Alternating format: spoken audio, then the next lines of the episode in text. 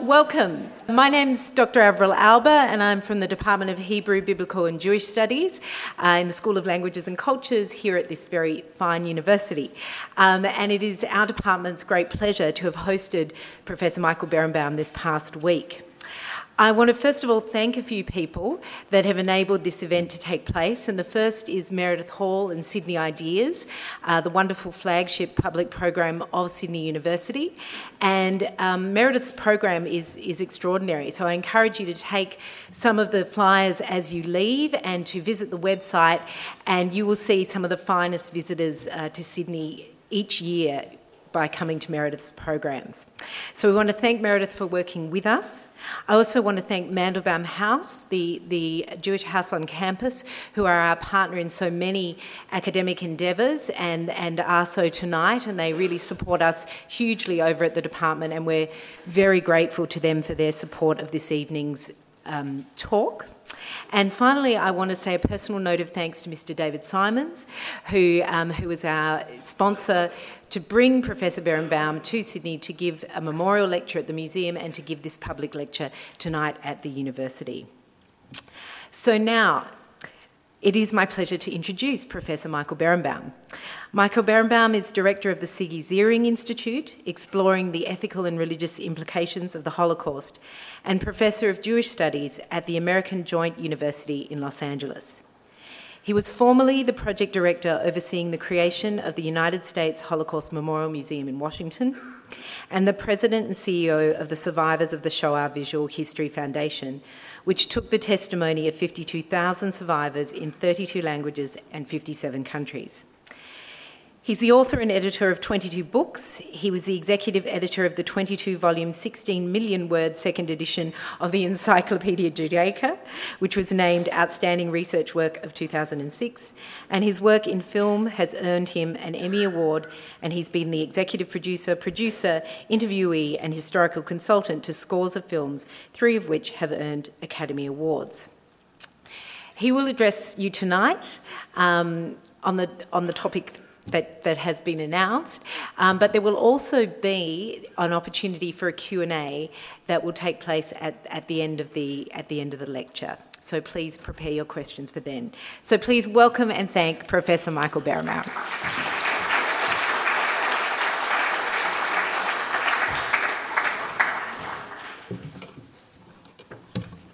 Thank you very much. It's a pleasure to be here. Um, this reminds me of a very basic thing, which is no good deed goes unpunished. Which is many years ago, we wanted to invite to the United States Holocaust Memorial Museum a very distinguished scholar. So we invited Konrad Kwiet, who spent about 18 months with us, and uh, he decided not to get mad but to get even. And the second is that uh, I was approached uh, by a young scholar if I could give her some assistance as she was working on her dissertation, and she also did not get mad, but got even. I'm also very pleased that uh, she announced the Chinese lectureship because uh, let me, since most of what we're going to deal with is not humorous, I always like to begin with something a, a little bit humorous, which is uh, some of you who watch American television may have known that my namesake, but not me, is the editor of, a, uh, of the Sex and the City series. And I got a call about seven, I got a call about seven years ago from Michael Berenbaum saying, You'll never know what happened to me, which is uh, I was invited to speak at a synagogue. and all of a sudden, I discovered they introduced you, not me. And I had bragged to my mother, look how liberal the Jews are becoming. They invite me to a synagogue. 22 um, years ago, 23 years ago now, we were opening the opening conference of the United States Holocaust Memorial Museum's Research Institute. And we asked to face a question what do we know? What do we still not know? What is still disputed and one has to be re examined? And one of the things when they suggested I come here and they were looking for a title, This is what we call in my field an evergreen title because the more you know, the more you realize what you do not know, and the more you realize what you need to know. So, what I'm going to do this evening with you is to touch on five areas of um, where research is where research is changing and also where the questions are different than the questions we used to ask. And what we thought was at least disputed or settled now has to be re examined. Uh, we'll do four of them on a um, on very serious topic, and one of them will be an oddball, but you'll trust me by the time we get there to allow it to be an oddball. Let me begin with a film clip that we're going to show. And this film clip, uh, despite the fact that we did the film, it actually is one of the most instructive things in how to read a visual document. And if you research the Holocaust, some of your documents are written, many now are oral because we've worked deeply in survivor testimony. And even some of the great documents men, I know that my friend Christopher Browning has been here, who is a great documents man. He also has been working in oral history and what we learn. This is going to be a little bit, and today, just at the museum, I worked with the staff on one visual document which is a photograph of Hadamar, which was one of the um, T4 killing centers. And in order to really understand the document, you have to see the difference between the trees that have leaves on them and are full in a German summer and the dark smoke coming out of the chimney, which indicates what is being burned or who is being burned. We're going to look at this document and then I'm going to talk about the type of research that has now changed what used to be called the ordinary men, ordinary German debate. But let's look at this visual document, be a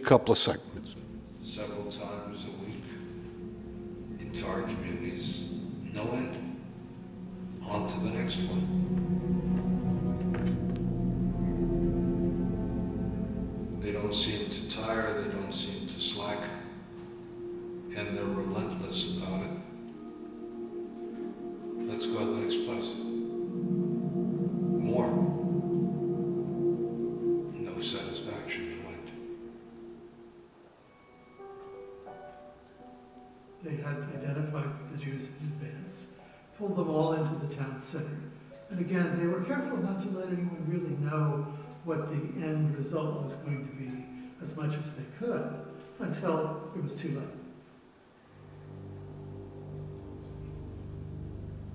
This film, which lasts less than two minutes, I think, was taken by an off-duty German military officer who attended this mass shooting uh, on the coast in Latvia in the latter part of June of 1941, or the very early part of July.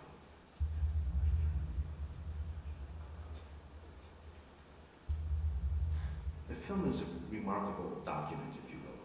Within its very brief time period, um, gives us access to all of the actors in this horrific drama. You have the victims, and you see that in this case these are all men, some of whom have been beaten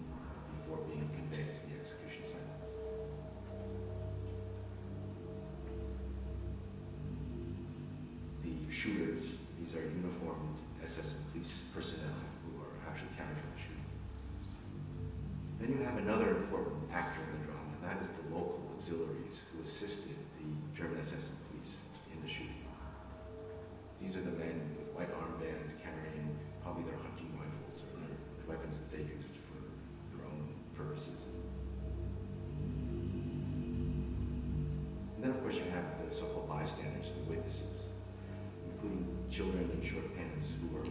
witnessing this really grotesque spectacle. And they're not witnessing anonymous people being shot. Uh, they're witnessing their neighbors, their teachers, their pharmacists, their physicians, uh, people with whom they grown up, whom they looked up to perhaps. Um, there's a kind of intimacy to the murders that is both incredibly unsettling, but also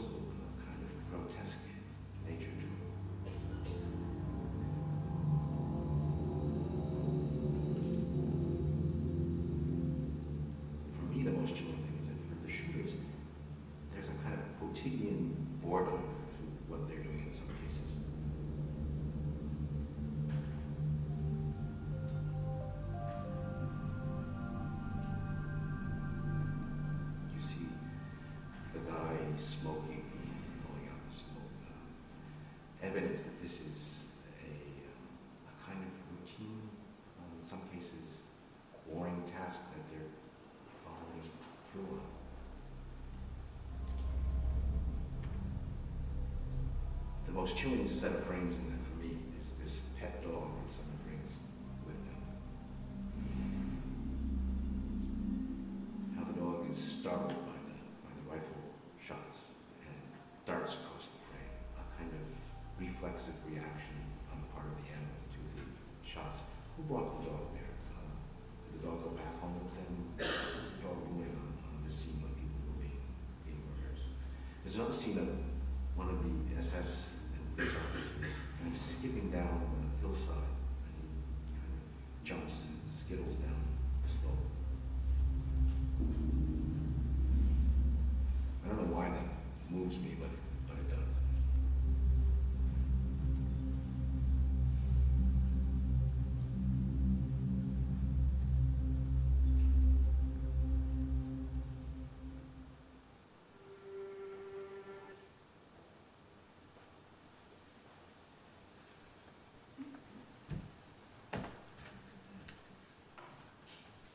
Just one comment on the video, which is that you have to have enormous respect for David Marwell. He did not see the movie as he was commenting on it,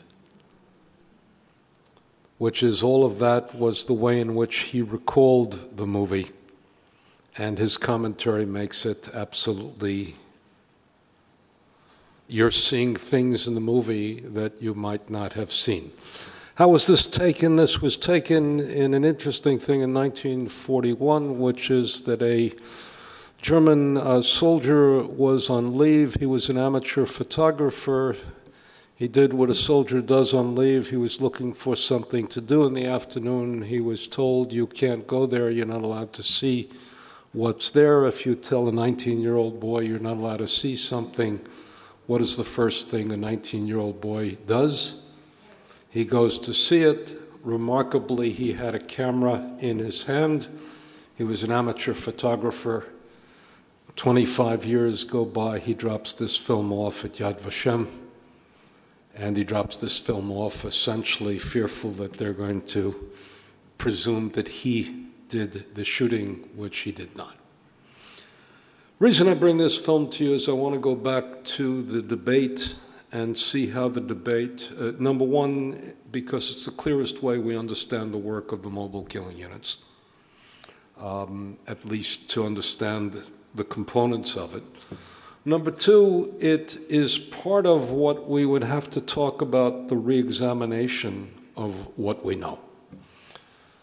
Several, two decades ago, or a little bit more, Christopher Browning wrote a very important book called Ordinary Men. Police Battalion 101, and they're killing in um, occupied Poland. Let's make sure to say occupied Poland, even though it's not a crime in Australia, it might be a crime in Poland, uh, in occupied Poland. And his thesis essentially was how do ordinary men become systematic killers? And what was remarkable again in Browning's work is that he did not give the standard explanation of obedience. Rather, he demonstrated A, that no one was compelled to participate. In fact, in Police Battalion 101, they were given the opportunity to opt out. Several people opted out, but then a sense of comradeship, a sense of being feared as being labeled uh, a coward, a sense of letting your guys down and not being tough enough and strong enough to uh, participate was precisely one of the reasons that these people went along. And gradually it became easier and easier. But also, he noticed something else that originally alcohol was given afterwards. Sometimes it then had to be given before and also during. And he wrote a quite remarkable book that is now standard fare in the field Ordinary Men. Along comes a young scholar who had the unfortunate situation of working through exactly the same material that, um, that um, Chris Browning was working for, working through. And if you want to make an original contribution to scholarship and get your PhD, you have to offer a radically different interpretation of precisely the same documentary material. And Daniel Jonah Goldhagen did that in a very widely read book or widely bought book, which may have been a little bit less widely read, called Hitler's Willing Executioners. And it was Goldhagen's thesis that these were not ordinary men, that Browning had missed the essence of what was happening, that in essence these were ordinary Germans who had gone from what he called eliminationist anti Semitism to exterminationist anti Semitism. Eliminationist anti Semitism means we want to get rid of the Jews that could mean a number of things. It could mean shipping them off to reservations. It could mean forced, uh, forced deportations. It could mean voluntary departure. We want to get them off German land, off German soil, out of German cultural life. It could mean Madagascar. And according to uh, Professor Konrad Kwiet, it could also mean sending the Jews to Australia. And he has an interesting uh, series of documents that he's going to present in London a little bit later on in the year. Extermination, uh, eliminationist anti Semitism gradually evolved in Germany to be what he called exterminationist anti Semitism. I don't want to easily use such language because extermination is Nazi language. It's what we do to vermin, it's what we do to uh, cockroaches, it's what uh, we do to, uh, peop- uh, to things that are not human. So I want to call it very simply murder. And essentially, what um, Goldhagen was arguing was that in order to understand this phenomenon, you had to understand these were not ordinary men, these were men who had been schooled in an anti Semitic tradition that had now taken root. It had been there for about eight years in power, and they were going along with not only get rid of the Jews, but annihilate them, destroy them, murder them, take them off the face of the earth. Where has the debate gone since? The debate gone, has gone since in a very different direction. As you saw here, one of the interesting things is to look about the role of locals and to look about the role of neighbors and also to ask yourself the question which David Marwell so brilliantly asked, which is who brings a young kid in shorts to witness such an event? Now, if you know the work of Father Patrick Desbois. Father Patrick Desbois is a French Roman Catholic priest who has been going to these areas in Eastern Europe, interviewing people who are now 85 years old. Remember, this killing was done in 1941 and 42, which is 75 years ago.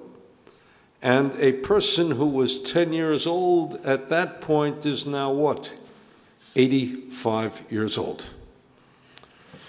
Desbois is going there and he's doing a couple things. Number one, he's interviewing the people who know where the burial site is. He's also doing two very small but very essential things. He's digging up part of the burial site and he's discovering forensic evidence. The first piece of forensic evidence you saw in that brief film, you saw bullets. Remember, he made the distinction between the ordinary rifles that ordinary men were carrying from home and what the, the bullets that were used by soldiers. He also, therefore, is saying that when you look at the forensic evidence in those pits, you can discover who did the killing. Was it a local? Was it the SS? Was it the Wehrmacht? Was it the Romanians? One of the incredible things in is to hear the German army complain about the brutality of the Romanians who are killing in such a manner that they're bringing dishonor to the military profession. Killing ordinary human beings, men, women, and children, does not bring dishonor to the military profession, but doing it the way the Romanians were doing it uh, brought a strong sense of dishonor. So we're discovering by the bullets who were the killers. And we're also discovering one other very interesting thing by an interesting artifact. We're discovering two other things by a very interesting artifact that uh, he's finding. He's finding an artifact which each of you have in your pockets. The artifact is an ordinary artifact that you pay no attention to, but it's keys. Now, I want you to think of why you have keys in your pocket. Essentially means, essentially, when you left home, it essentially means that when you left home this morning, you fully expect to what? Return home this evening, and you equally fully expect that what? Your home is going to be safe and secure. When you parked your car in what we Americans call a garage, but you call a car park, when you parked your car, your assumption is that when you leave this meeting, when you leave this lecture, you're going to go out and find what? Your car present, and what is the, what is the safety valve that you have? The key. He's also discovering a third thing, which is he's discovering that there are some skeletons without any bullet marks. And that means that some people were buried alive and I'm not going to have play the testimony of one that we discovered who was buried alive. And it also means that the reports of local townspeople that the earth continued to move for several days was not a matter of settling in and not a poetic description of the unease, but an actual description of people who were buried alive who might have found pockets of air and tried to get out. So that's Desbois' work. We then look at the work of somebody like Tim Snyder, the Yale historian. And Tim Snyder makes an interesting point that in Latvia, in Estonia, no German killed a Jew. Only the Estonians killed their own. If you go to the minutes, the protocols of the Wannsee conference, you'll see Estonia is referred to with pride because Estonia is Judenrein. There are no Jews left in Estonia at that point. Later on, they began importing them because they needed a place to put some Jews, but no Jews were in Estonia. And the people who killed the Jews in Estonia were not Germans, but Estonians. In Latvia and Lithuania, the bulk of the killing were done by locals, whom Snyder identifies as people who had been victims of double occupation, meaning the Soviet occupation followed by the German occupation, and who showed their utility to the Germans by being involved in what he calls double collaboration, meaning they first collaborated with the communists and then to cleanse themselves of that odor, of that stench, they collaborated with the Germans, and what the best form of collaboration with the German occupation was participation in the murder of the Jews. Estonia, Latvia, Lithuania And Tim Snyder then shows us one other thing, which is he shows us that, um, in, essence, not only Lat- Latvia, Lithuania, and Estonia, but one of the reasons that gassing was introduced into Belarus was because essentially Germans were being asked to kill other Germans, meaning Jews who had been deported to Belarus, and they preferred a method of gassing rather than direct murder, bullet by bullet, person by person, etc., etc. That means that we've moved away dramatically from the debate as to whether it's ordinary men or ordinary Germans. We then look at the work of a historian who deserves a tremendous amount of credit, even though the current Polish government is seeking to discredit his work and has made him the equivalent of persona non grata.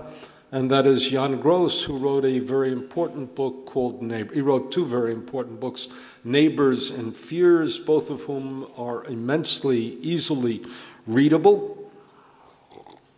And what he shows that in the town of Jedwabne, which is a small Polish town, the townsmen used the occasion of the Germans being the Polish townsmen under occupation, used the occasion of the Jews being in the vicinity to kill their local population with the idea that if they killed their local population, they would be able to inherit the property, to take over the businesses, to enter the homes, to pillage, to ransack, to do, in the words of the biblical experience, haratzachta v'gam yarashta, to murder and then inherit and take over. So it shows you that, in essence, as you go into detail after detail after detail, you begin to see that the debate of 20 years ago of ordinary men versus ordinary Germans now becomes a much wider debate. Along comes a young scholar who writes uh, a book that. Um,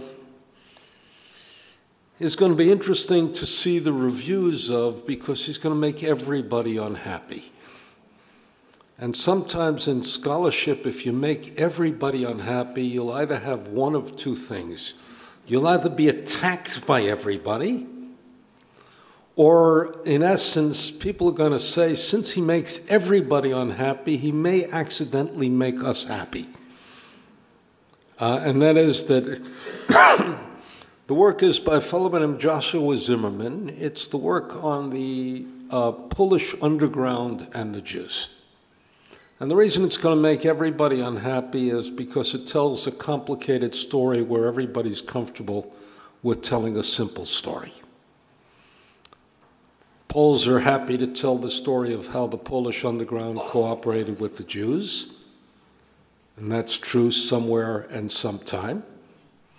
The Jews are um, happy to blame the Poles for lack of cooperation because the betrayal by, they have limited expectations, almost no expectations from the Nazis, but they had expectations from their neighbors. And since they had a relationship with them, and some of them had gone to school together, some of them had known each other, grown up with each other, etc., etc., the betrayal when it didn't come true, the betrayal is personal and deeply felt. And consequently, the anger is enormous. Uh, and what Zimmerman shows is that it depends where, when, and how, and what. Because he shows, for example, that there is a dramatic geographical difference in the degree of cooperation. There's a difference of timing, and the timing is different when you begin to see the final solution in full operation or when it's only evolving. There's a difference of geography, a period of time when the Poles are expecting that liberation is going to come from the West. And then, when the Poles realize that the first foreign forces to enter Polish land and the Polish state, which between 1919 and 1939 was this grand Polish state, the first group that's going to enter the Polish state is not going to be from the west, it's going to be from the east, namely the Soviet forces. And they are suspicious of the Soviet forces and their relationship with the Jews because of a much earlier experience, which is easily comprehensible from the perspective of Jewish history, but not quite understandable from the Polish perspective of Polish nationalism. Let me explain so you don't think I'm being too convoluted. Um, and let me preface this by saying um, that we're about to discredit the theory that those who don't learn from history are condemned to repeat it. And the proof positive is in what I'm about to say. you know that on September 1st, the Germans invaded Poland from the west. On September 17th, the Soviet Union invaded Poland from the east. Poland was divided. That left a difficult choice for Jews living in the territory that was between the Soviet and the, and the German occupation. If you judged from history, for a couple hundred years, safety was found more in moving westward than moving eastward. And during World War I, the Germans were a benign occupier and the Russians were a lousy occupier. So, if you learned from history, which direction would you move? The basic direction is you would move westward toward German occupation, but then you would have under, come under the control of Nazi Germany, and chances are at that point you would have been killed over a period of time. If you went into the Soviet zone of occupation in 1940, you faced a moment of interesting choice. You were given a choice in 1940 of whether to accept or not accept Soviet citizenship. The occupation was interesting because the occupation was difficult for Judaism and difficult for some Jews, namely capitalist merchants, and uh, people who had uh, run stores and the like. But the ordinary Jew who was not particularly religious found that all of a sudden there was less anti Semitism. If you accepted Soviet citizenship, you stayed put, and I'll tell you what happened in a moment. If you did not accept Soviet citizenship, you were deported towards Siberia and other places in the Far East.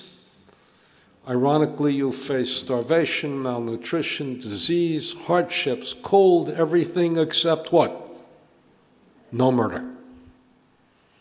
And chances are then that if you were young and reasonably able bodied, you returned alive in 1946 but if you stayed where you were, you were annihilated precisely by these types of mobile killing units. And ghettoization in those areas followed these mobile killing units, and then you faced a second type of annihilation. So essentially, the Jews who welcomed the Soviet entry were acting with a reasonable sense of what was in their best interest, not necessarily acting under a love of communism, though for some it might have been. But given the alternative of Nazi Germany, the Soviet Union looked quite, um, one would never say terrific, the lesser of two evils, but the much lesser of two evils to the general Polish population, if they wanted to say it, that was betrayal. Because it was betraying Polish nationalism, but Jews were not necessarily part of Polish nationalism because Polish nationalism is, Roman, is linked deeply to Roman Catholicism. So when it looked like the Soviet Union was going to, again, I don't want to use the word liberate, but come in as the force to defeat Nazi Germany on uh, Polish soil, the Polish underground was fearful of those who would cooperate with the Soviet Union, anti Semitic enough and experienced enough to believe that they would be Jews, and consequently, the Jews got whipsawed again in those circumstances. The largest point that I want to make now is that the research shows that the transformation of what we thought was a reasonably clear debate of 20 some odd years ago, where we could identify the killers and everybody else, the research shows something very different. And because it shows something very different, we now have beginnings of re examination, different types of disputes and again, you're going to have lots of regional studies that are going to shed light on this large question. That doesn't necessarily mean that Browning was wrong in his reading of documentation. It doesn't necessarily even mean that Goldhagen was wrong in his focus on anti Semitism of the perpetrators when they were German perpetrators but it means essentially the situation is more complex. Clear? Let's take that as one area. Now I'm going to do something very briefly, but let me preface it uh, by saying the following. I don't know how Australians are going to respond to it. I do know how Americans respond to this. Um, I was telling uh, some people earlier at the museum that there was a brilliant Jewish quipster. A quipster is a person who's able to put in one sentence a precious truth, make you laugh at it. The quipster wrote in the 1960s, his name was Milton Himmelfarb. and Milton Himmelfarb wrote two, uh, said two things that became famous throughout the American Jewish community. His first statement was that Jews earn like Episcopalians, they vote like Puerto Ricans. That the American Jewish voting pattern is the only voting pattern that did not migrate from its working class origins, and every election they have told you that the next election the Jews are going to behave like ordinary affluent Americans and migrate and it has yet to happen 75, 80 years later. And it's certainly not going to happen in this election. His second comment is that the easiest way to get booed by a Jewish audience in the United States, and you guys in Australia are just polite. I mean, you see it on the roads, I see it in the way you greet people, so couldn't happen in, in Australia Easiest way to get booed in the United States is to tell a Jewish audience that anti Semitism is less severe a problem than they think it is. And in my field, the easiest way to get booed in Holocaust studies is to tell you that FDR was less bad than you thought he was. Guaranteed that you get booed, guaranteed that people stand up, etc. I wrote a review of this uh, book, which, whose title tells you a lot. Title was Franklin Delano Roosevelt was the best. I should now duck. He was the best of his generation's leaders in responding to the Holocaust, the best of the U.S. presidents in responding to genocide. And that is not a compliment. And I've insisted that anybody who quotes the title quotes the entire title. Our colleague Richard Breitman and Alan um, Lichtman have now examined FDR's record and said the following. They said, before you ask how Roosevelt responded, you can't treat Holocaust history in isolation from American history. And you can't treat Holocaust history in isolation from American politics.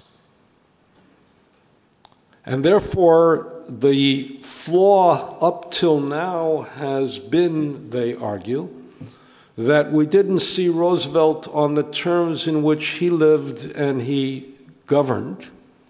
We saw him on our terms and the way in which we presume he should have worked. So, what's the argument? And I'll just give it to you uh, very briefly. The argument was that when Franklin, and, and let's remember its implication in a very important way. Franklin Delano Roosevelt and Adolf Hitler came to uh, power at precisely the same time.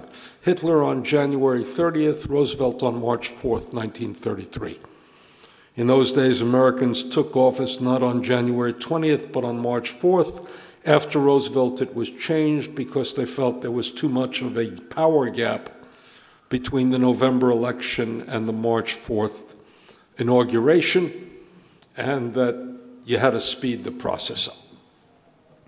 In short, when Roosevelt came to power, he and Hitler both, and forgive me for using the two in the same breath, but he and Hitler both faced a 40% decline in gross national product and a 25% unemployment rate. When Roosevelt came to power in 33, his first, second, third, fourth, and fifth priority was economic.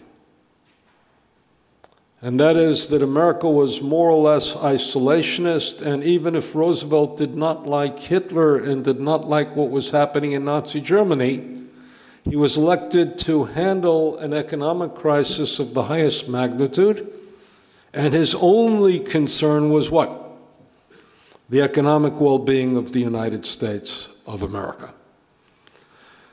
The theory of, um, of Breitman and Lichtman is essentially that we have to see not the timing of the Holocaust, but the timing of Roosevelt's political viability to understand what he could and would and would not do. Second example Roosevelt took convened the Evian Conference in 1938. The Evian Conference was convened in 1938, but what was Roosevelt's condition in 1938?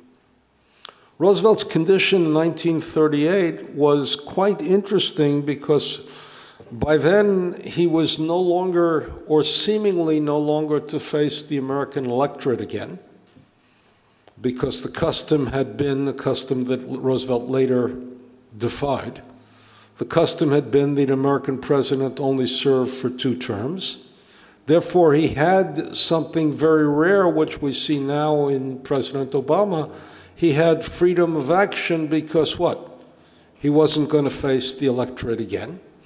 And the second thing is he had brought the country fairly well back to America uh, to prosperity, and therefore he didn't have to face the problem of if we bring refugees in, they're going to take American jobs, which had been the deeply inhibiting factor, the deeply inhibiting factor throughout the first several years of Roosevelt's term. In fact, 95% of the Americans opposed what happened in November 1938, the Reichspogrom we know as Kristallnacht, but the measure of people who wanted to expand immigration to the United States did not move by more than 2%. So there was no correlation between opposing quotation marks Kristallnacht and wanting to receive immigrants in the United States. And if you see the American discourse today, and we have a, a an unemployment rate that is 4.9 percent and you would think we had an unemployment rate of 40 or 50 percent at this moment, but I don't want to get political. 38, Roosevelt had freedom of action. 39, when he, for example, did not push to receive people here like the English had received uh, people in the United States. I'm in Australia, I've got to remind myself. People in the United States, the way in which, for example, the way for, in which, for example, England had received 10,000 children on kinder transport, he knew two things that the American people did not know. 1939 was also the year in which the St. Louis was not allowed on the American shores. It had gone to Cuba, it sailed within sight of the shores of Miami, and it was not allowed into the United States. What did he know in 1939 that meant he was going to restrain his exercise of political capital? He knew two things that the American people did not know from him. One is he knew that he was going to run for a third term as President of the United States. And to do that, he needed all the capital in the world. Never been done before, never to be done afterwards, except if we suspend the Constitution and all of that, but at this moment, never to be done again. The second thing he knew was he knew that the United States was going to enter the war. He understood that war with Germany was inevitable, and his major achievement was to position the American industrial complex in such a way that it could prepare for the war and position the American military in such a way that it could prepare for war. And if you want to read one book on the subject, I'm going to do something a historian seldom does. I'm going to suggest a work of fiction. The work of fiction is the counter history written by Philip Roth called The Plot Against America. It is one of the most compelling books you will ever read. So compelling that about three quarters of the way through the book, I turned to the end to make sure that my recollection of history was correct. Meaning, he had made it so real that you could imagine Charles Lindbergh being elected president of the United States, Roosevelt retiring, American isolationist, and Nazi Germany triumphant without opposition. So the question becomes in 1939, if you're Franklin Delano Roosevelt, are you going to use political, are you going to husband your political capital to run for a third term and to manipulate America into the war? Or are you going to spend it on receiving refugees, on bringing kinder transport in, on handling a symbolic boat. And I'm not going to make the judgment, but I'm going to say that Breitman and Lichtman suggest that you consider what the issue is. Let's push ahead on one, two final points. 1942. You want to understand 1942 in Jewish history? I want you to understand one sentence.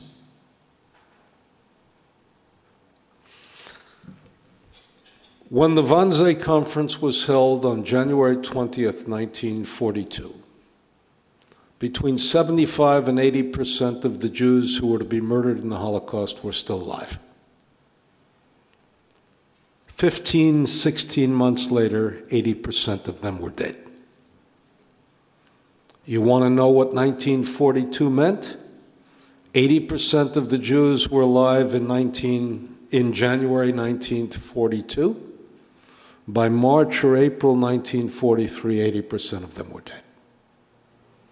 1943 was the alpha and omega of the catastrophe. What was on Roosevelt's desk in 1942? World War II. What did it look like in terms of America winning World War II immediately after Pearl Harbor? What was the first, second, third, fourth, fifth, sixth, seventh, eighth, ninth priority of the American people and of the President of the United States in 1942? Not winning the war, but surviving another year or two. Couldn't even imagine yet winning the war. Your task was to what? Make sure you didn't go down. Did anybody want to at that point say that your major priority should be what's ha- for, if they knew, but your major priority should be what was happening to the Jews only only after the President of the United States dealt with the war. And I can spend an hour, but I'm not going to do you telling exactly at what point in that process people became aware of what, what they did, how they did, etc. But in 1942, the single biggest priority of the President of the United States was what? Surviving the war. Not yet winning the war, surviving the war. What's the moment that Franklin Delano Roosevelt does take some action on behalf of the Jews? 1944. What, and by the way, we can dispute how significant the action, but what's the difference between 42 and 44? In 1944, it is inevitable that Germany is going to be defeated. The only question is what? When? The other question is who's going to be where when it happens. But the only question is when. That's after Stalingrad. It's after the invasion of North Africa. It's in preparation for the D Day invasion of what, what's going to happen on June 6th, 44. And Roosevelt is aware of one more thing that only a very limited number of people are aware of. He's aware of the fact that he's dying. And the question, his personal priority, is before he dies, and he's running for a fourth term, probably irresponsibly running for a fourth term because his health is deteriorating dramatically and rapidly. He's still, relatively speaking, a young man, he's only in his 60s. But his sense of ego and probably sense of history was that he could achieve things before he died that nobody else could achieve. And what is his energy devoted to? To establishing the world that is going to exist in the aftermath of what? Of the American, the Allied, and the Soviet victory over Nazi Germany. That means that, in essence, he had a little bit of political capital he could expend on Jews, the War Refugee Board, and whatever have you. It also means that when he meets with Jan Karski, the Polish courier, he can say, You tell your people we shall win the war, and then we shall deal with the refugees. And what he's really saying is, in essence, my priority is to win the war and to establish the war in such a way that we establish what the post war world is going to be. Seen in that light, and I hate to say anything nice about Roosevelt, and you're too polite to boo me. Seen in that light, you have to see American policy in a different way. And all I'm suggesting again is that it can be disputed, but it's got to be re examined and the like. I've gone on, so let me just do one more thing very briefly, and let me conclude um, because um, uh, I told um, Avril a fun story. Uh, years ago, I came to a synagogue, I asked the rabbi, I said, Rabbi, how long should I speak? He says, You speak as long as you want, we leave at 12 noon. so I want to just say one more thing, which is that the more distant we grow from the Holocaust, the more people have courage to face certain questions that would have been regarded as more problematic to face before. And that is that as we grow at a, at a distance, we're going to find that people are asking different questions. By the way, I'm going to contradict myself in one thing. Um, those of you who are looking for a good thesis four or five years from to now, are going to find something absolute young students are going to find something absolutely interesting that what's going to be declassified in Israel shortly are the honor trials that were held of the victims judging the victims, which had been sealed for 70 years. And if you have young students who can read Hebrew and want an interesting dissertation, this is going to be a fascinating dissertation on the aftermath of the war. Worth learning Hebrew just to read, and it's a judgment, by the way, that we're going to see.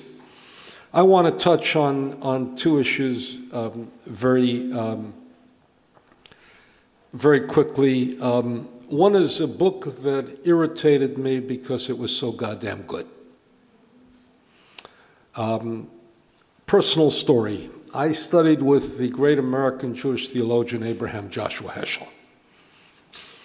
Abraham Joshua Heschel, I'm going to say something, you're going to look at me like I'm crazy. I am crazy, but this is not evidence of it. Abraham Joshua Heschel never wrote a book. You're going to argue, wait a minute, I've read books by Heschel. What do you mean he never wrote a book?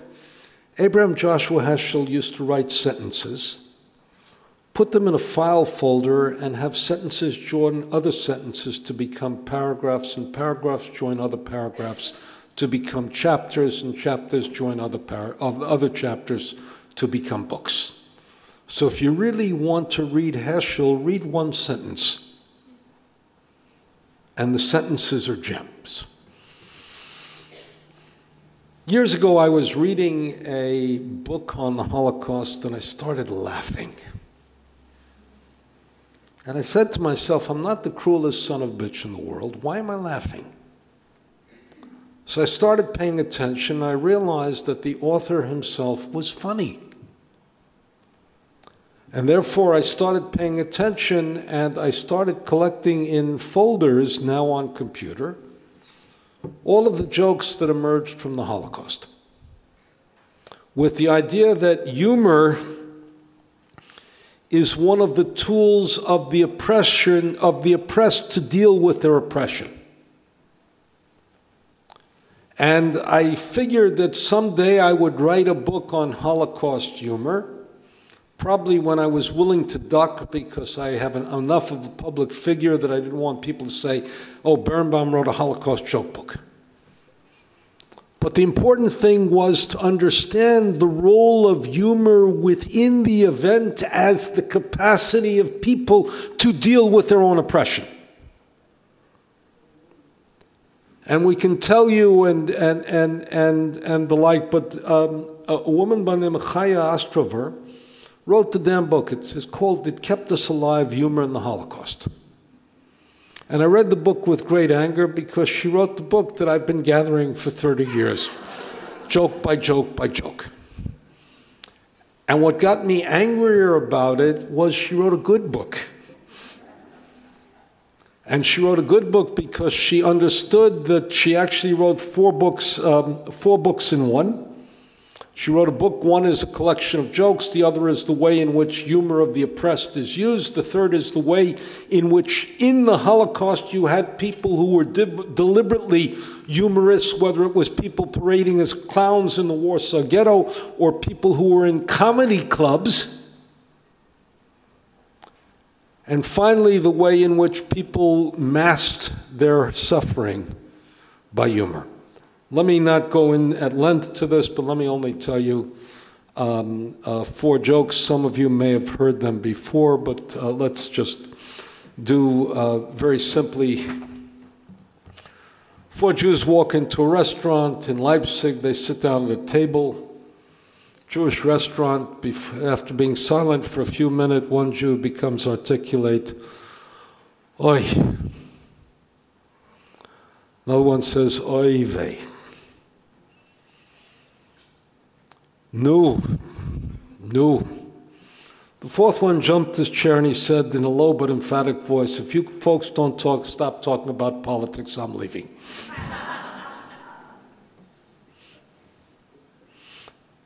Moshe Greenspan read an advertisement that a certain publishing house needed a proofreader and applied for the job. We don't employ Jews here, said the foreman.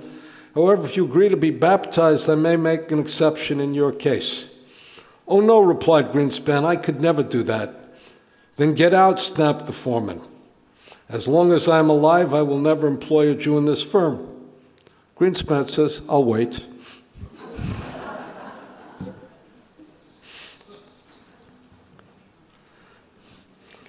a Jew alternately laughs and yells in his sleep. His wife wakes him up from a nightmare and he's mad at her. He says, I was dreaming on the wall that said, What happened? She said, Maishla, what happened? I was dreaming on the wall that somebody wrote, Beat the Jews, down with the shaykhet, the ritual slaughter. So what are you happy about?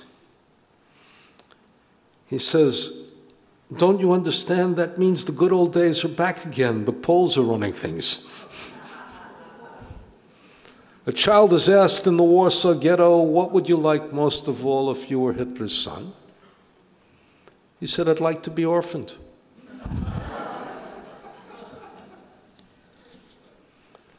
and Moshe and Chaim are being taken out to shot. The executioner asked them, Do you have a final wish? Chaim answers, No. Moshe says, I'm not sure I can face the firing squad. Would you please give me a blindfold? Chaim turns to Moshe in stern rebuke and says, What are you causing trouble for? And finally, perceptions. Finally, perceptions. Again, Moshe and Chaim. One is reading their Sturmer, the other is reading the Jewish newspaper. Moshe turns to Chaim and says, Chaim, how can you read such garbage? He says, What do you mean? How can you read such garbage? He says, What do you mean I'm reading garbage? I'm reading the Jewish newspaper. He says, Yes, but you read your newspaper, and what you're reading is that we're in trouble, that tomorrow is going to be worse than yesterday, and the day after tomorrow, even more catastrophic. Me, I'm reading Der Sturmer. I didn't realize that Roosevelt is Rosenfeld. I didn't realize we control the world. and I didn't realize that the entire universe is under our control. Why would you read your newspaper? And again, part of what you see in just this brief thing is how humor can be used. By the way, humor is also, interestingly enough, humor was also used as a code. Guy writes a postcard Here we eat as joyfully as we do on Yom Kippur, and we sleep, in, um, in beautiful Sukkot, and we eat as, uh, and we dress as if it's Purim. Those of you who are not uh, Jews don't understand that on uh, Yom Kippur you don't eat. On Sukkot you live in a hut that has, is open to the sky. And on Purim you dress in costumes which are usually raggedy and the like. So you use that as codes. One final example, and then I'll take questions. For an entire two generations, Yad Vashem has honored those who are deemed righteous among the nations of the earth. Now, I'm a good friend of Yad Vashem, and I'm known to irritate them because I'm known to say that I think the title is slightly exaggerated. Scale of 1 to 10, it's exaggerated by 20.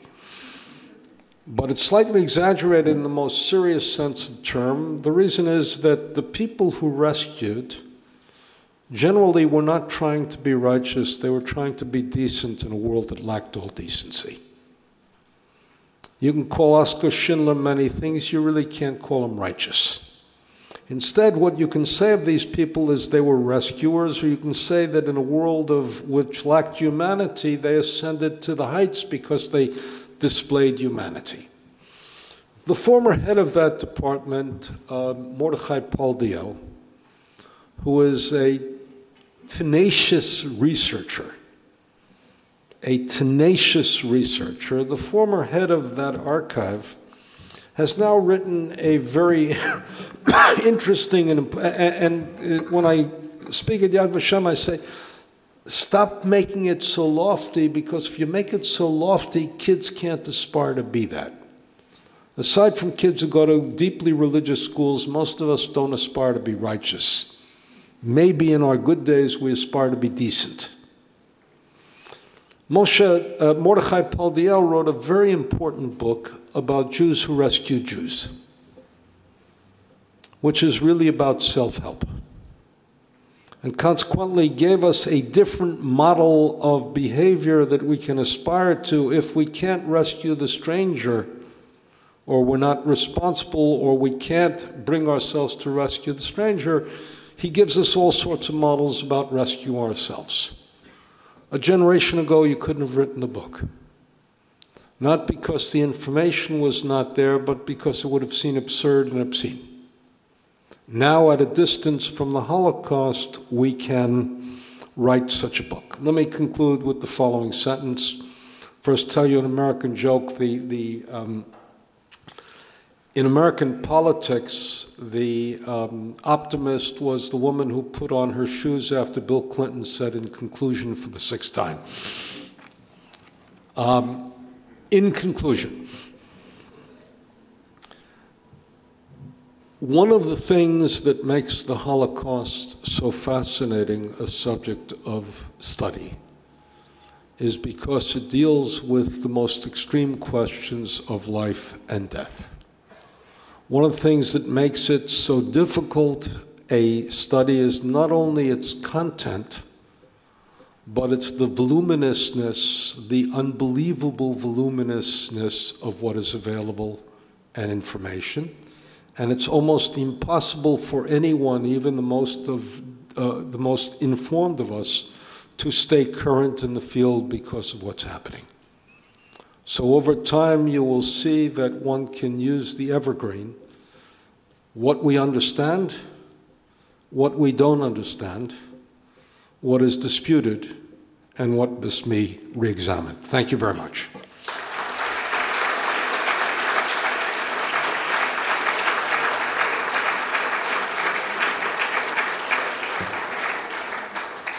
Let's take questions, and I like uh, to take the questions and answers. And there is a portable microphone, so if, we, if, if people will use that, please. Thank you very much for a really revelatory uh, lecture. To what extent has there been a study of the role of the Austrians in the Holocaust? And it's my understanding that they had a disproportionate uh, participation in the prosecution of it, but this is still not really accepted by Austrian governments and population, there is, Germany. There is a peculiar um, disease in Austria that um, was known to older people as the Waldheimer's disease. Waldheimer's disease is a subchapter of Alzheimer's, but it only means you do not remember what you did between March 1938 and May 8, 1945. Austria became deeply and profoundly comfortable with the myth of the first victim. My friend Stuart Eizenstat says of Austria, they believed that Hitler was German and Beethoven was Austrian. And part of what we're looking for out of Austria is for a generation of Austrian historians, not us from the outside, but Austrian historians to face the truth of what happened in their country. Now, uh, I had a, a student who visited me here who wants to work on what the third generation of Germans, the descendants of the perpetrators, are doing about their ancestors. And you have a new spate of books by third generation Germans who are willing to confront what their grandparents did. I appeared on a panel in Mexico with a woman by the name of Himmler, and I appeared on a panel at a university, and I thought, oh my God, they're setting me up. I don't really want to appear on a panel with somebody by the name of Himmler. But I said, I'm open, let me read her book. I read her book. It's an honest indictment of her granduncle, of her grandmother, and of her grandfather. You also have the same thing. There's a wonderful new film about uh, Hans Frank uh, and, and the like, and, and his assistant and you have two sons, one of whom celebrates his father and the other and can't believe that his father was a bad guy, and one of whom absolutely despised what his father did. So Austria has not had that cleansing history. There is a little bit of minor hope in the following small instance. There's going to be, an, uh, you all know that Auschwitz is, Auschwitz as a museum is designed around national pavilions. National pavilions is an absolute ludicrous notion because people were not killed because they were citizens of a state, they were killed because they were, uh, uh, uh, the word that we can't say, Jews. But there is a new pavilion that's being done in Auschwitz on Austria, which is being done by a very honest and very good woman by the name of Hanna Lessing.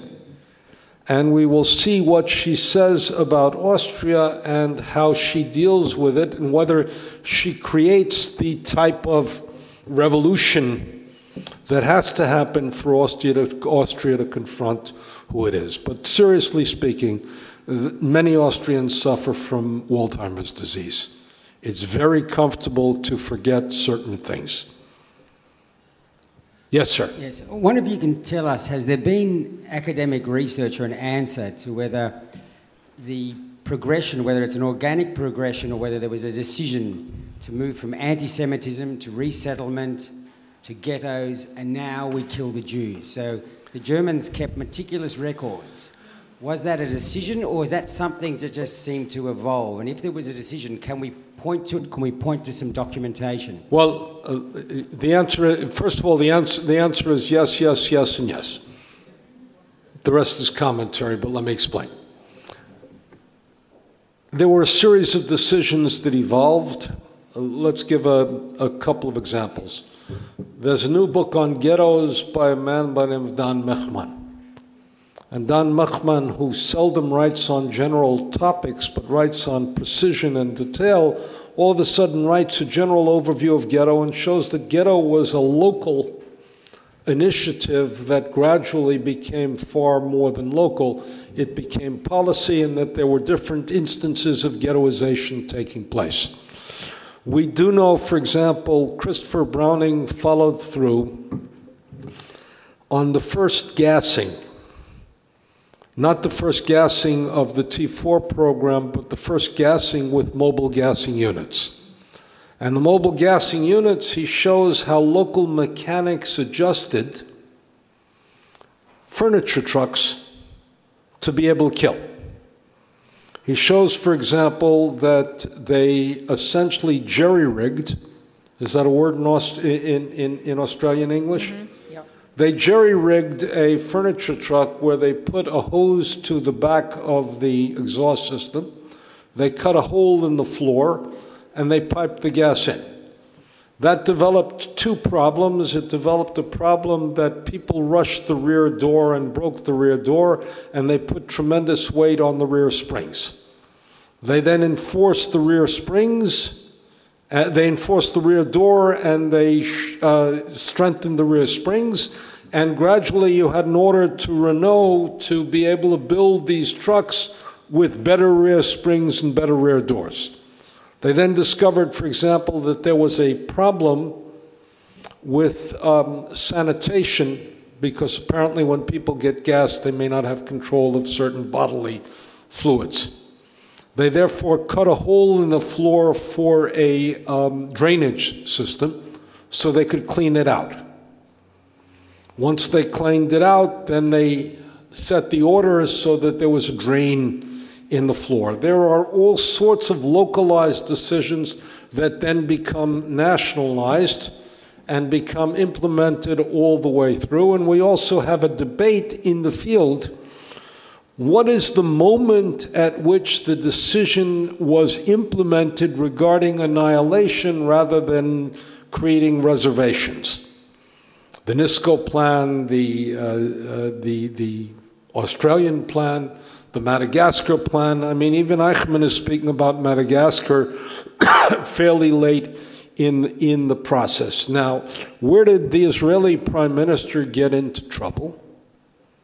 The Israeli Prime Minister uh, earlier uh, this year, or, it may have been late, late last year, the Israeli Prime Minister said it was only after Hitler met with the Mufti that he decided on gassing. And every historian who knew that laughed at him. This is the son of historians who should have known better. Known better. Why did we laugh at him? Because uh, they met in late November 41. In October 41, the order was given to create the Belzec death camp, was given to Globocnik. It was already underway. And by October 1941, they no longer allowed emigration from Germany. Jews could leave Germany prior to that, and the subject of a meeting between Heydrich and Himmler included annihilation which they may, I, I, I, don't remember the German word at this moment, they may have spoken it as, as extermination. So we know that at what point a quasi decision was implemented that could not have been implemented without it being approved by the highest office, and only Holocaust deniers would believe that Hitler was not involved in that. We don't have the signed decision as we do in the T4 program. The mobile killing units could not have killed without a decision being made, and that also was used in certain areas and then became globalized. So, what I've always um, said in, in my work, or not always, but almost uh, last 20 some odd years, is that the notion of following orders is a mistake. You have to look at where these people innovated and what level they innovated at. And sometimes the innovation occurred not at this level, not even at that level. It occurred when you give a mechanic a problem to solve. And he doesn't ask himself the question, What am I solving? You go to a mechanic, and you've all been to mechanics who know how to figure, and I'm not accusing any of your mechanics, God forbid, of killing, who, who know how to solve a problem, who figure it out, and who jerry rig something up, and they make it work. We used to have repairmen like that before we started throwing things out. But that's the level upon which it goes. Other questions? Hello? Um, yeah. Um, I was interested in your comments about Roosevelt. I think in Australia we don't necessarily have the same views, and my late husband, who was a Kindertransport child who went from Germany to England in 1939 and then I believe in 1940, he went to America. He didn't ever have a negative view of Roosevelt, and he, you know, he lived under him, became an American citizen under him. However, um, I have read many criticisms, and I'm very much a war historian, I'm really interested in military history. I met many criticisms that said, oh, they could have bombed the railway lines and so on. And what I understand of the accuracy of bombing at that time and the distances involved, uh, they could not really have done the bombing at times that people wanted that. I'm very interested in the work of Ruth Lichtenstein, who's the editor of the Hamodia. She's done a lot of um, Holocaust history and she's commented on some of these things, especially um, this one you just talked about recently about Jews rescuing Jews. And would you have some more comments? Well, um, I spoke at the um, at the at the uh, Australian um, uh, Jewish Museum at the Sydney Jewish Museum. I spoke about the issue of bombing. Uh, I've written a book on that, um, and to give you a short answer um, is a little bit difficult, but let me try in the following way on one leg. Um, the reason people are interested in the question of bombing is because it seems like a cheap solution to the whole problem. Bombing, you know, does not put soldiers at risk. Bombing looks like it's instantaneous. Bombing could only have occurred. Begin, the American government had a policy that is not to that you would have difficulty confronting. The policy was that it, during the war that we did not send people out on suicide missions.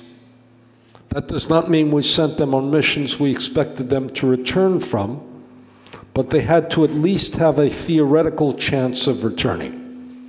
That meant that you could have only bombed Auschwitz once we secured bases, eh, once the Americans secured or the Allies secured bases in southern Italy, which were 500. Uh, I told you I wrote a book, so I'm giving you precision on this 528 nautical miles from Auschwitz. 1,056 round trip, you would have had to come out heavy, go back light. Could only be done in the day, could only be done in good weather without certain types of headwinds. We did not know how to do mid-air refueling at that point. So that means that by the time they were bombing Auschwitz, by the time it was capable of bombing Auschwitz, about 90% of the Jews were already di- dead, murdered, but that doesn't let us off the hook because remember, between the 15th of May and the 8th of July, 1944, 437,402 Jews were transported on 147 trains, primarily to uh, from Hungary to Auschwitz, which meant that if you destroyed the bridges if you destroyed the bridges, you might have hampered the process. The leading document on this is a document written by John J. McCloy, and I'm going to quote it for you uh, about 80% of it in the following way. Such an action would require the diversion of considerable air support now engaged in decisive operations elsewhere and would be of such dubious efficacy that it would not warrant the use of such resources. There is considerable opinion to the effect that such an action, even if practicable, might provoke a more vindictive response on the part of the Germans. Now, you are 100% correct by laughing. Because what are you saying when you read that? You're saying next time Hitler would say he reached his verdict, next time no more nice guy. I'm going to let the gloves off, and you can't imagine what's worse than Auschwitz. Now, what does that tell us? It tells us, in one sense, that McCloy did not have a clear, or whoever wrote the letter from McCloy, did not have a clear idea of what Auschwitz was really about.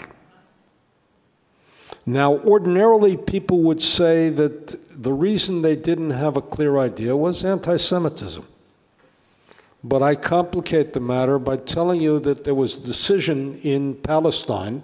I'm not being political, I'm being historical, meaning in pre state Israel, there was a decision taken by Ben Gurion and his cabinet on June 11, 1944, which said the following We don't know enough about the situation on the ground in um, Poland to request that Auschwitz be bombed. Let's assume for a moment that Ben Gurion was not an anti Semite. No, some Likudniks might not agree with that. But let's assume for a moment that Ben Gurion was not an anti Semite. The most we can say then is that a non anti Semite and his cabinet of the Jewish Agency could believe as late as June 11, 1944, that Auschwitz not be bombed.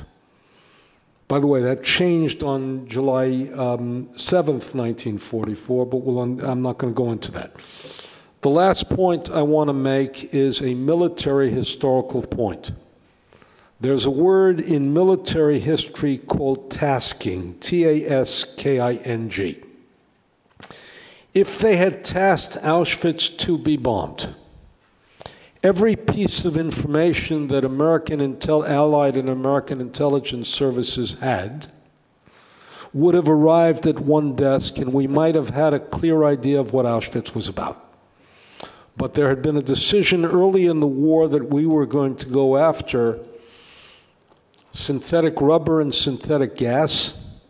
And consequently, we were going to target that. That's why we bombed Buna Monowitz several times, but not Auschwitz. Interestingly enough, one of the bombers was George McGovern, who later ran for president of the United States. And he said, and I interviewed him, he said, Look, I had people like Cohn and Goldberg. If they had known once we took off, nobody was going to tell us where to drop our bombs. We could drop them, we could drop them anywhere because Nobody knew. There was no, It's not like today you see it on radar and all of that stuff, no precision bombing. He said, I guarantee you, if they knew, and he said, in all the modesty, if I knew, we would have dropped some more bombs. Who gives a damn? We would have been lighter earlier, five kilometers earlier. By the way, just one side note you want to know how small a world it is. You all know those famous aerial photographs of Auschwitz. The man who developed that could have been the single most important man in the history of the world.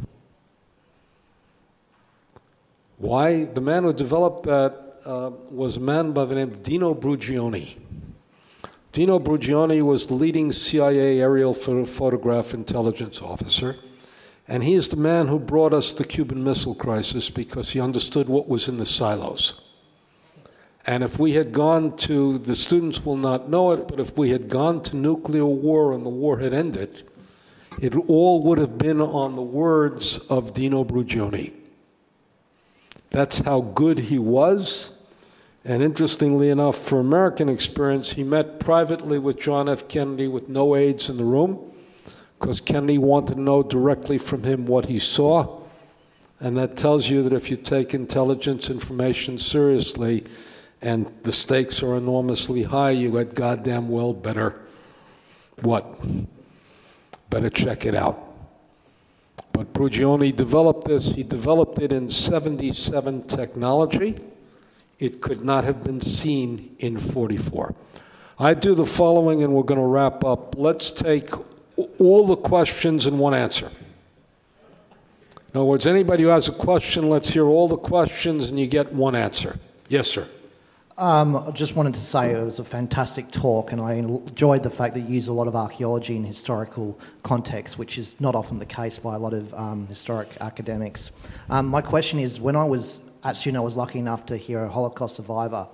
One of the things that really startled me, and I actually asked the question of him at the time, was the fact that their anger was towards fellow inmates that were stealing bread and, and butter and jam that were in the, in the actual places he was at. And I think a lot of times we don't actually hear about those stories, about the simple acts that, and he was still angry probably 60 years later when you, when you actually question him on those issues. Has there been a lot of um, research done on some of those simple questions about the anger that they had in fellow um, prisoners and whether it's, you know, because those sort of aspects are quite interesting in the, in the environment that they're in, that they're actually. Um, at some stages, feeling quite angry, or at simple aspects that you, you wouldn't expect. Any other questions? If not, I'll answer that. I'll, I'll just a very brief one. Yeah. Um, just briefly, in terms of uh, the, because uh, it's the, uh, talking about disputed re-examined, the context of the Jewish Holocaust within the other Holocausts of the 20th century, and even within the Second World War, obviously the number of Russian people who've died, which is 20 million plus. Just wondering what the current thinking is in actually in terms of um, contextualizing it in the context of other Holocausts and even within the, the, Jewish Holocaust, the gypsies and the, and the, the, the, the homosexuals, etc., etc., disabled people. um, let me answer your question by saying I'm sorry you asked it this late. I will answer it personally. I am uh, the editor of a book called The Mosaic of Victims, which deals on non Jews who were victimized um, by the Nazis. I also have been working on how you link and discuss the Holocaust in relationship to other genocides, but I don't think that I could give a short enough answer to be able to give you an answer that is uh, accurate uh, and authoritative uh, without um, exceeding my welcome for the audience. That's not to duck. That's not to duck your question. It's to say you've asked an essential question. I spoke on that with the Jewish Museum today, and it's important. There, as to your question, um, look, people who feel betrayed and feel betrayed where it was a matter of life and death and feel their own impotence to be able to counter the betrayal it continues to sting and sting and sting and sting and sting. Um, if you look at the literature, for example, you notice something very interesting. You notice that survivors speak with much greater anger at the Poles than they do at the Germans. No reason. The Poles are right when they say it is a Nazi death camp in German occupied Poland, not a Polish death camp. Why do they feel angry at the Poles? Because they have expectations from the Poles. The guy used to be my friend used to be my neighbor. You, when I uh, we did some film work on how people experience discrimination. Kids and most of the survivors now whom we have were kids then. Kids describe uh, an example. I was in the schoolyard and I was beaten up. I went to my teacher, and my teacher responded by doing the following. Now, and the guy's in tears again. Why is he in tears? Because in a schoolyard, if we are being beaten up, where is safety? Safety is with the teacher. Right? Safety is with the teacher. The idea that a teacher would turn around and not look, and, and, and he, he stands up on camera and he goes like this. And when he turns around again, he's in tears because he's reliving the experience. Believe me, his rage at that moment at that teacher is an enduring rage, and he will clearly take it to the grave. Why? Because it's betrayal, and betrayal stings. Thank you very much, ladies and gentlemen.